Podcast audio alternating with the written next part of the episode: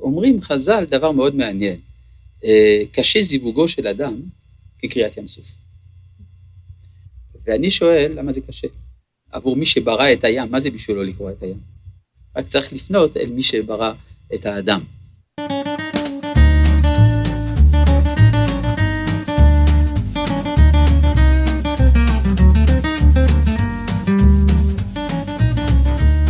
ניסים גדולים וקטנים, רגעים של התפעמות וכל מה שקשה להאמין. אני רועי רביצקי. אני ענת קורול גורדון, ואתם מאזינים ל"היה פה, סיפורי ניסים", הפודקאסט של עיריית ירושלים. והפעם, הרב אורי שרקי.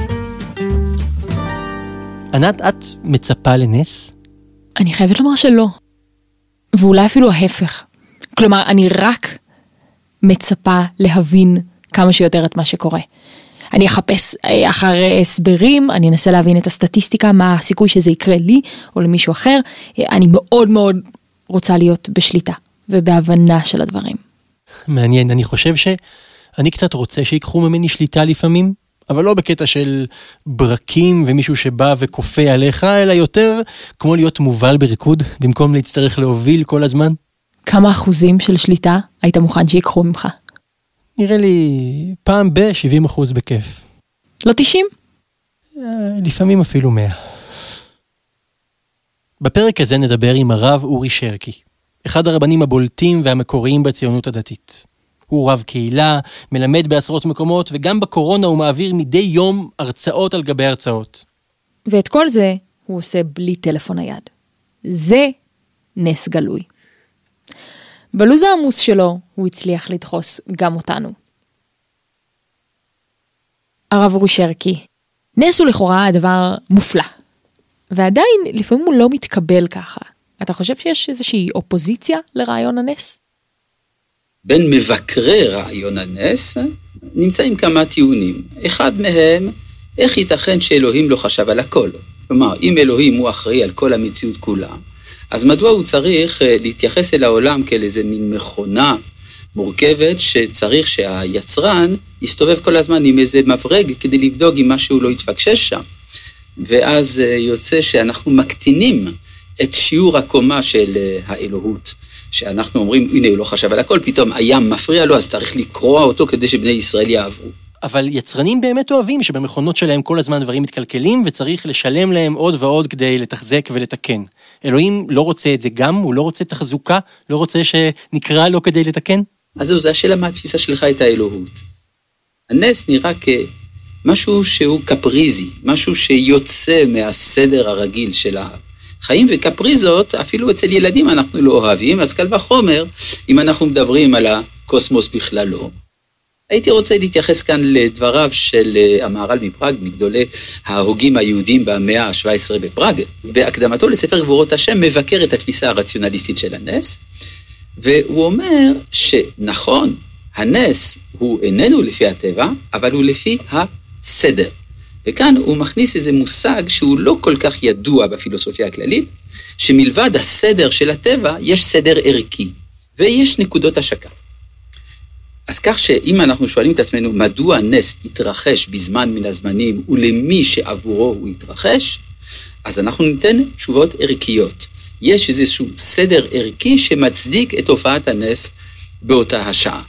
כך שבמובן הזה יש לנס איזשהו היגיון.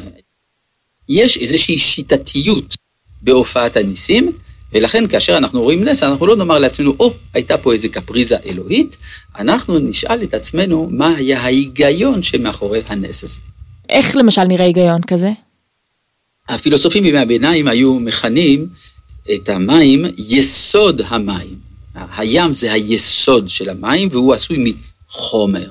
החומר, לפי הפילוסופיה האריסטוטלית, נכנע לפני הצורה. ואז כאן הוא מכניס עוד איזה מושג, ישראל הם צורת העולם. ולכן כאשר ישראל נפגשים עם הים, הים נכנע בפניהם ונפתח.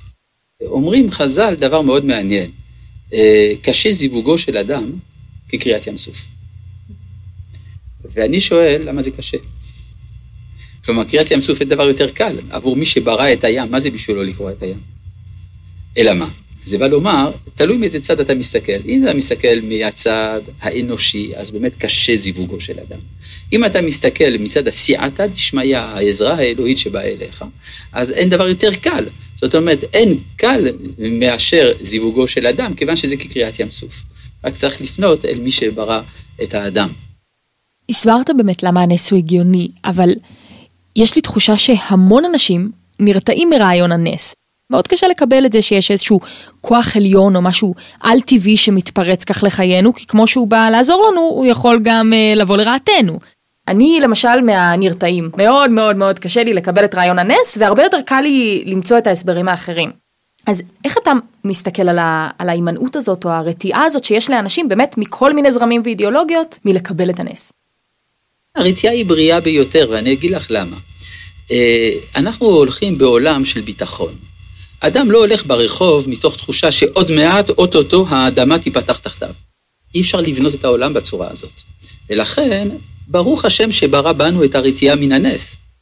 הייתי אומר שריבונו של עולם מצפה מאיתנו שלא נבקש ניסים ושלא יתרחשו הניסים.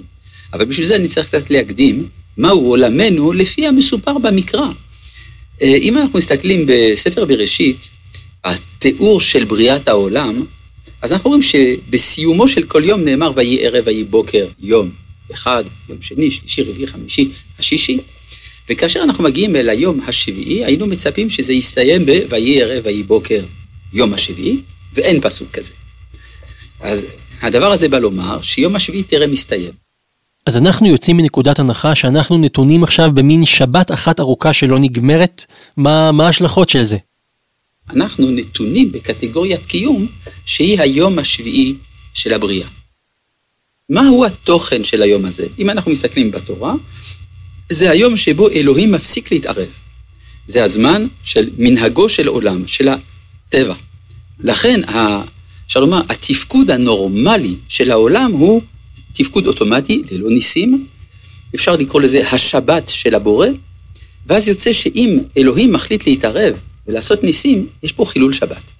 עכשיו, חילול שבת זה דבר שמותר לפי ההלכה במקרה של פיקוח נפש. כלומר, כשהתוכנית ההיסטורית הכוללת עשויה להיכשל, יש כאן התערבות חריגה, וצריך גם למצוא מה ההיגיון שלה, מה נקודת ההיתר שלה.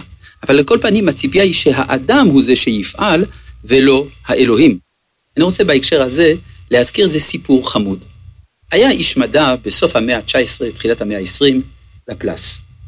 צרפתי, שהגה יחד עם הפילוסוף קאנט, הם הגו שיטה כיצד להסביר את היווצרות מערכת השמש. איזו ערפילית קדומה שהלכה והת, והתכנסה בתוך עצמה, נוצרו כוכבי הלכת וכדומה. את התיאוריה הזאת הציג לפלס עם גיר ולוח בפני לא פחות מאשר הקיסר נפוליאון. הוא הסביר את כל השיטה, ואז נפוליאון שאל אותו, ואיפה אלוהים בתוך כל זה? ענה לו לפלס, הוד מלכותו, אינני זקוק להיפותזה הזאת. עד כאן דברי קודשו. עכשיו, הדבר הזה גרם שבציבור חשבו שלפלס הוא אתאיסט, שהוא לא מאמין באלוהים.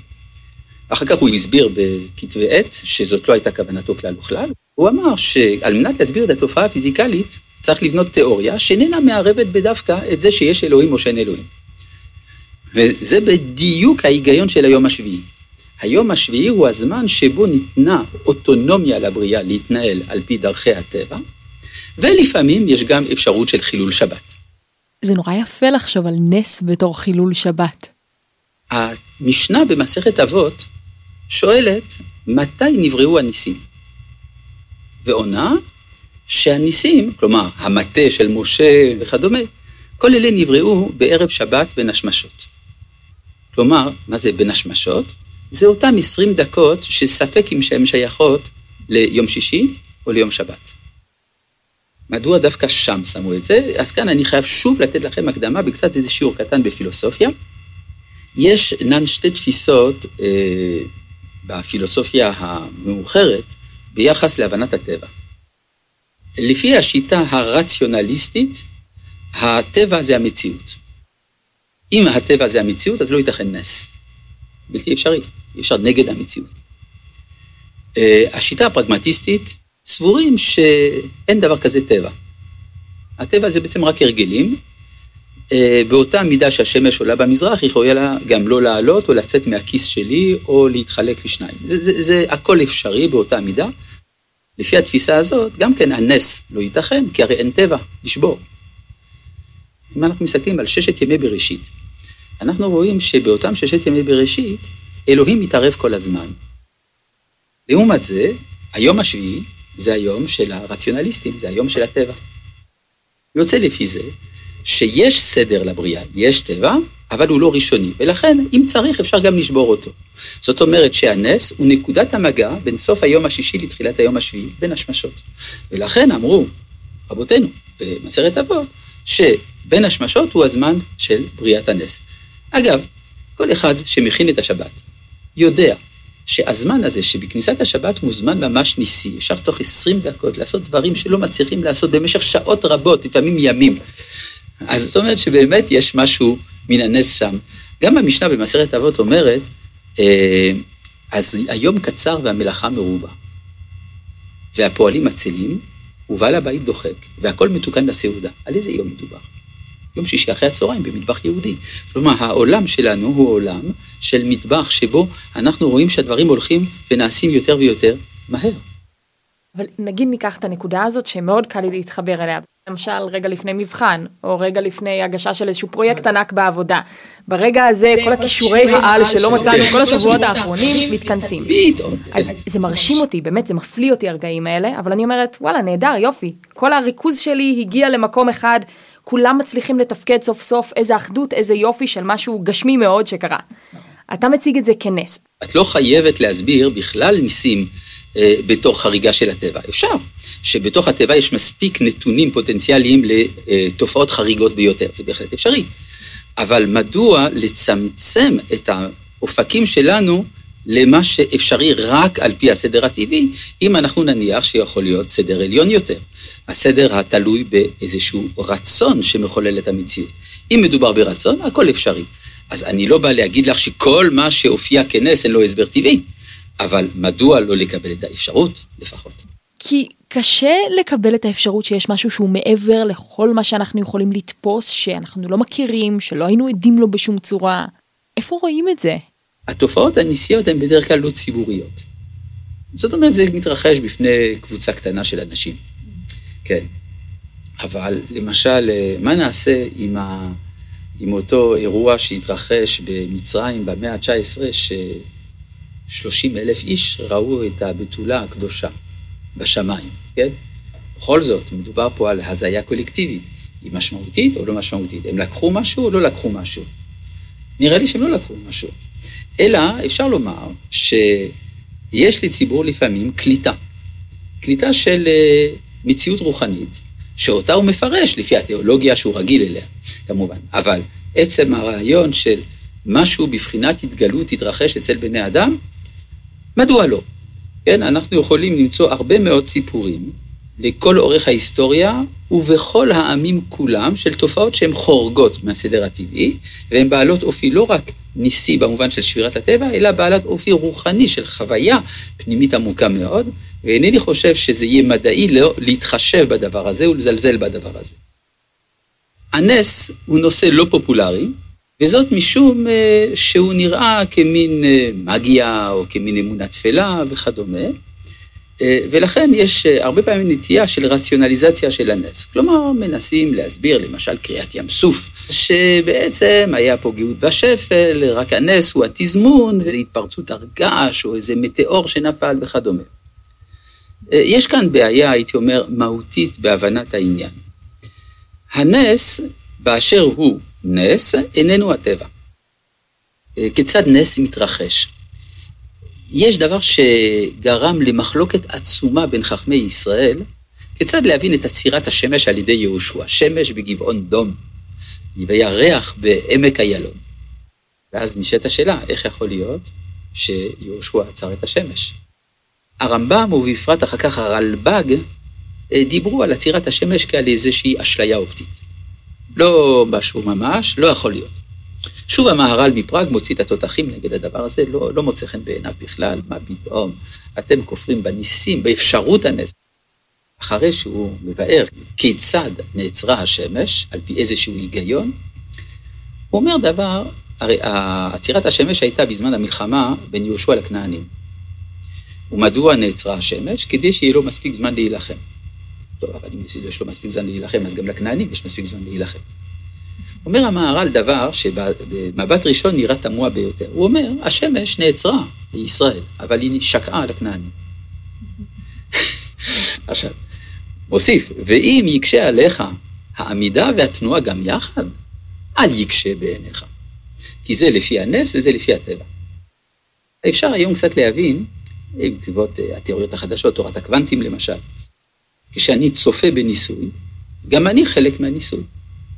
הראייה שלי, המדידה שלי, ואם אני מכניס מד חום לתוך אה, גוף חם, אז אה, המד חום גם הוא מרכיב שמשנה את הנתונים. אז אפשר לומר שמי שהנס נעשה עבורו, מי שנגיד עולה אל מדרגת הנס, משתנה התפיסה שלו. ואז הוא תופס את המציאות אחרת ממי שלא בשבילו נועד הנס.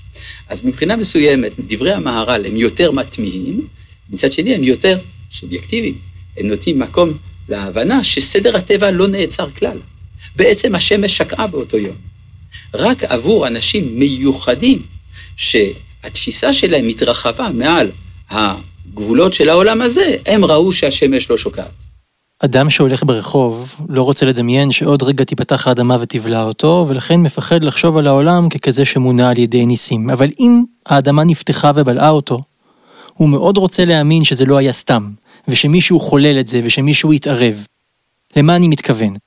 אמרת שאנשים שמגיעים למדרגה נעלה, לתפיסה מיוחדת, יכולים לראות את העולם בהסתכלות ניסית. כשאני מסתכל על העולם שלנו, נראה שמי שרואים את העולם בהסתכלות ניסית זה דווקא מי שהכי מסכנים, שנמצאים במקום הכי נמוך, שהכי זקוקים לו כי אין להם ברירה אחרת.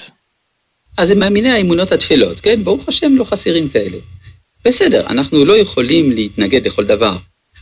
אנחנו צריכים לבדוק. אם מישהו טוען, נס היה, בוא נבדוק. האם הדבר הזה עומד במבחן הביקורת? אם הוא יעמוד במבחן הביקורת, נקבל. לא עומד במבחן הביקורת, נדחה. מה הבעיה בדבר? איך בודקים? כמו שאתה בודק כל תופעה טבעית גם, אז גם תופעה לא טבעית אתה בודק את התרחשותה, איזה עדים היו, באיזה מצב נפשי הם היו וכדומה. אני חושב שהדבר הזה הוא בהחלט ניתן לבדיקה אובייקטיבית. כמובן זה לא כמו בניסוי מדעי שאתה יכול לחזור על הניסוי. למה? אם אנחנו נמצאים באיזשהו רגע שאנחנו צריכים את הנס והוא הגיע, אז למה לא להתענג על זה בלי לשאול שאלות? את אוהבת פיות. לא. זאת אומרת, אה, זה מה שאת רוצה, כלומר, הסיפורים על האפייה הטובה לעומת המכשפה, אבל זה עולם הפנטזיות. אבל אני חושבת שכל כך קשה לבדוק, אם ייתנו לי עכשיו איזושהי בדיקה של נס, אני לא בטוחה שאני אעמיד. או ניקח 100 אנשים, נציג להם את הבדיקה, כל אחד יחשוב משהו אחר.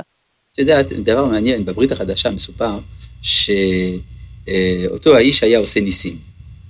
אז אה, אמרו לו הרבנים, בוא, אתה אומר שאתה עושה ניסים? בוא תעשה אצלנו, נבדוק אותך.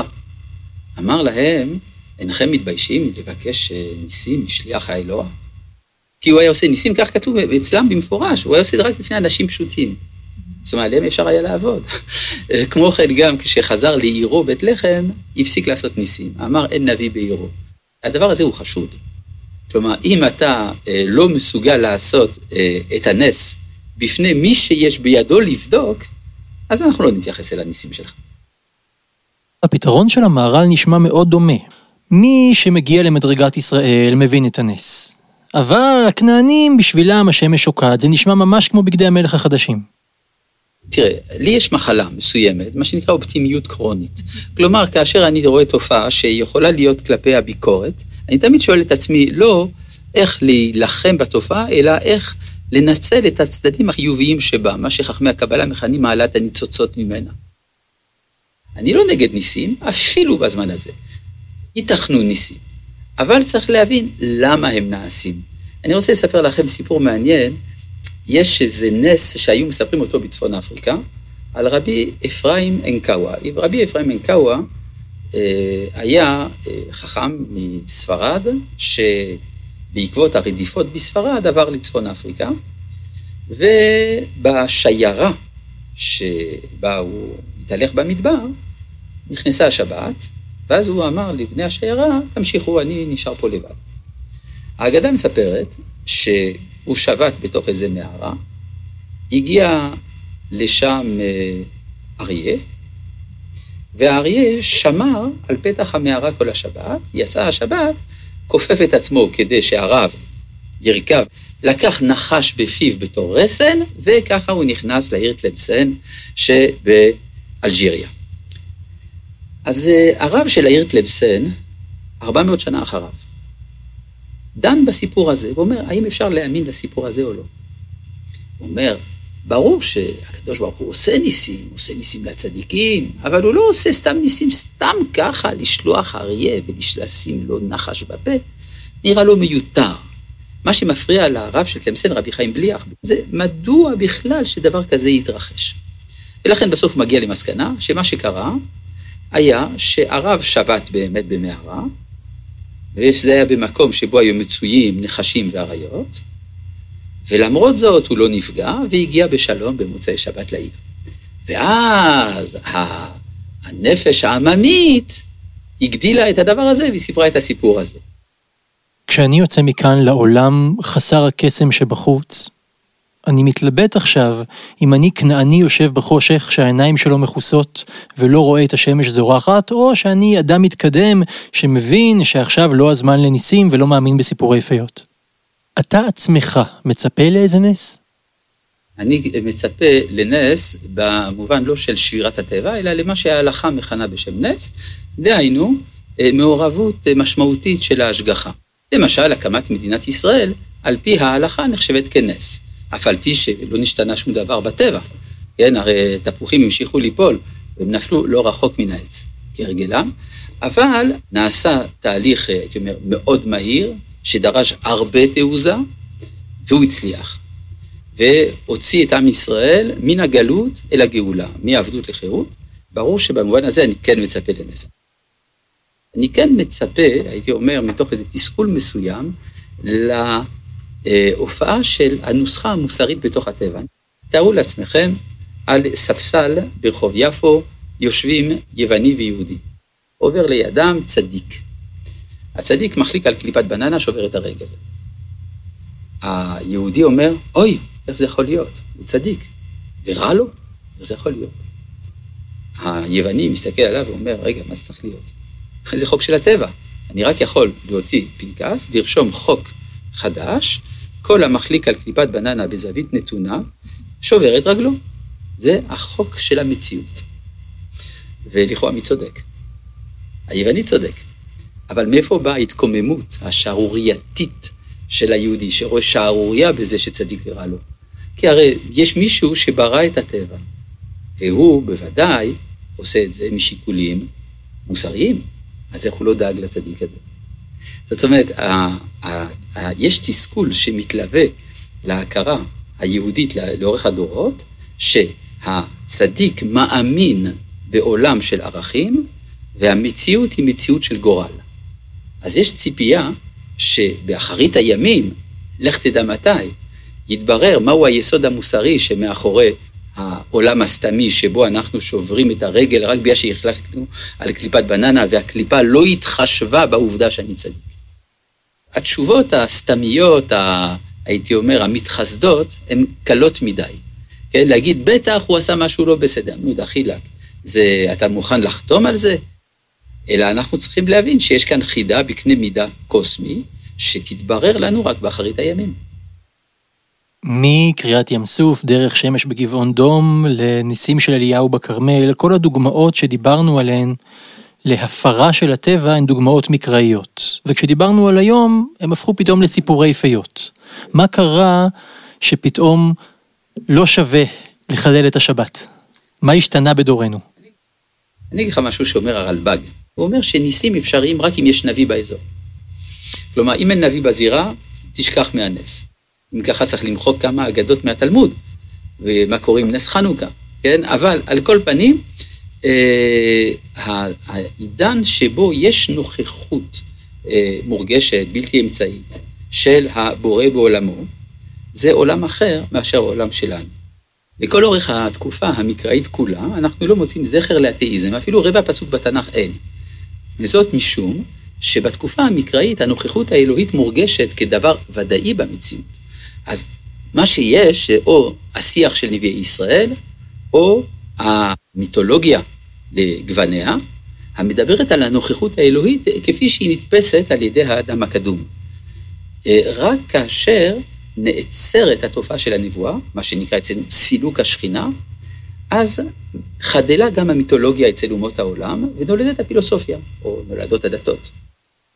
למה קורה השינוי הזה? מעולם שיש בו נבואה והנוכחות האלוהית היא אמת, מורגשת וברורה, לעולם שצריך במקום זה פילוסופיה ודתות. זה חלק מהאסטרטגיה, אפשר לומר, ההיסטורית של מנהל ההיסטוריה, יתברך, שהוא מעוניין שיתפתח בעולם, שיתהווה איזשהו עידן שבו האדם חש שאם אין אני לי מי לי. זאת אומרת, האדם הוא זה שבונה את עולמו. המסורת היהודית רואה בזה סוגריים. כלומר, בינתיים פסקה הנבואה, היא עתידה להתחדש. אבל כשהיא תתחדש, היא תתחדש על רקע של 2,500 שנה של חוכמה. לכן הייתי אומר שיש גם משמעות לעובדה שהיום כל התופעות הניסיות בדרך כלל מיוחסות לפנטזיה. אם אלוהים מתערב אקטיבית, שולח יד ומעצב את ההיסטוריה למעננו, אז מה הפער הגדול בין זה לבין ההתערבות הניסית? רק כשהוא טרח ובישל מיום חמישי, אז הוא לא נדחק לעשות את זה בספקטקל גדול ומלא ניצוצות? השאלה היא ככה, האם אנחנו שותפים או לא שותפים? אם אתה חושב שבית המקדש ירד מהשמיים, יום אחד אתה מתהלך ברחוב יפו ושומע שריקה אדירה של מטאור שנופל ועושה בום, ואז כל העולם אומר הללויה, אז הייתי אומר, זה מאוד מאכזב. אתה רוצה שאנשים יעופפו באוויר? אתה רוצה עננים ורודים סטריאופונים שיביאו אותך אל המקדש? זה מאכזב נורא, כי זה אומר שלא היינו ראויים, לא היינו זכאים להיות שותפים למעשה הגדול הזה. אה, ולכן, אם אה, זה מה שאתה מצפה לו, אני לא איתך. אבל אם אתה אומר, ריבונו של עולם רוצה את השותפות שלנו, ויחד עם השותפות הזאת הוא מתערב, אז זה משהו אחר לגמרי, זה עבודת צוות.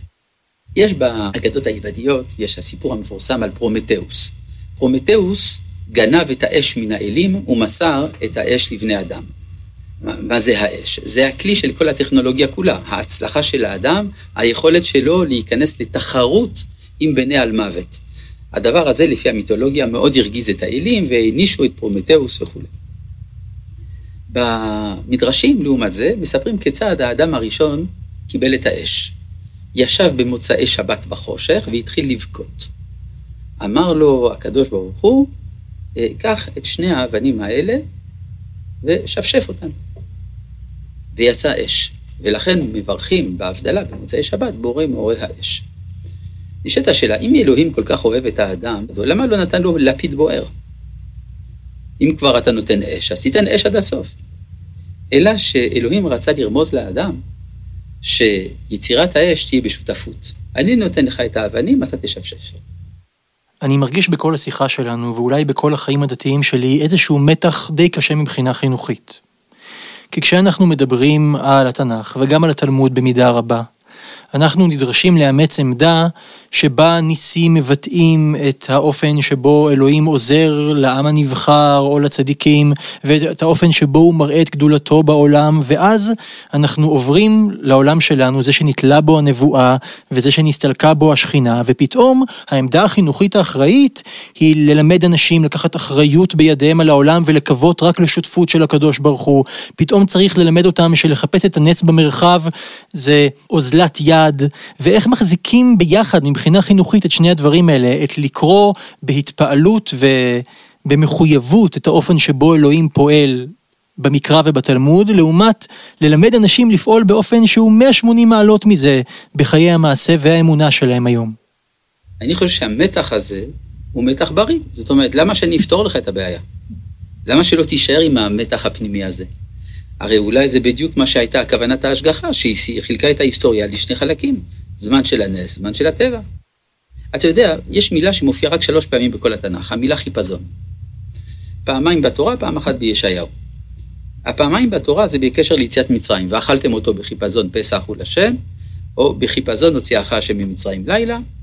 מסביר המהר"ל מפראג שהחיפזון זה בא בגלל שאומנם הטבע פועל דרך הזמן, אבל הנס לא צריך זמן. לכן כשיש נס זה בחיפזון. ו... הנביא ישעיהו אומר, לא בחיפזון תצאו, ובמנוסה לא תלכו. כי הולך לפניכם השם ומאסיפכם אלוהי ישראל. כלומר, אני הייתי אומר ככה, הבשורה של הגאולה זה שזה לא יהיה בחיפזון. אתה יודע מה זה בשביל הים? העלבון שהיה בקריאת ים סוף. שהקדוש ברוך הוא אומר לים, אמנם בראתי אותך ועשית את העבודה שלך מצוין עד עכשיו, אבל היום אתה מפריע, תזוז. הים אומר, רגע, אני לא שותף? אומר הקדוש ברוך הוא, אין בעיה, אתה תביא את המעפילים בבוא הזמן.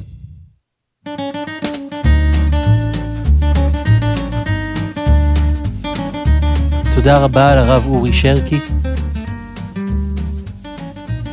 הפודקאסט הוקלט באולפני שלג. תודה גם לכל מי ששיתפו אותנו בסיפורי הניסים שלהם. את הפודקאסט יזמה והפיקה עיריית ירושלים, האגף לתרבות ואומנויות. אני ענת קורול גורדון. אני רועי רביצקי, והפרק הבא של היה פה סיפורי ניסים כבר מחכה לכם.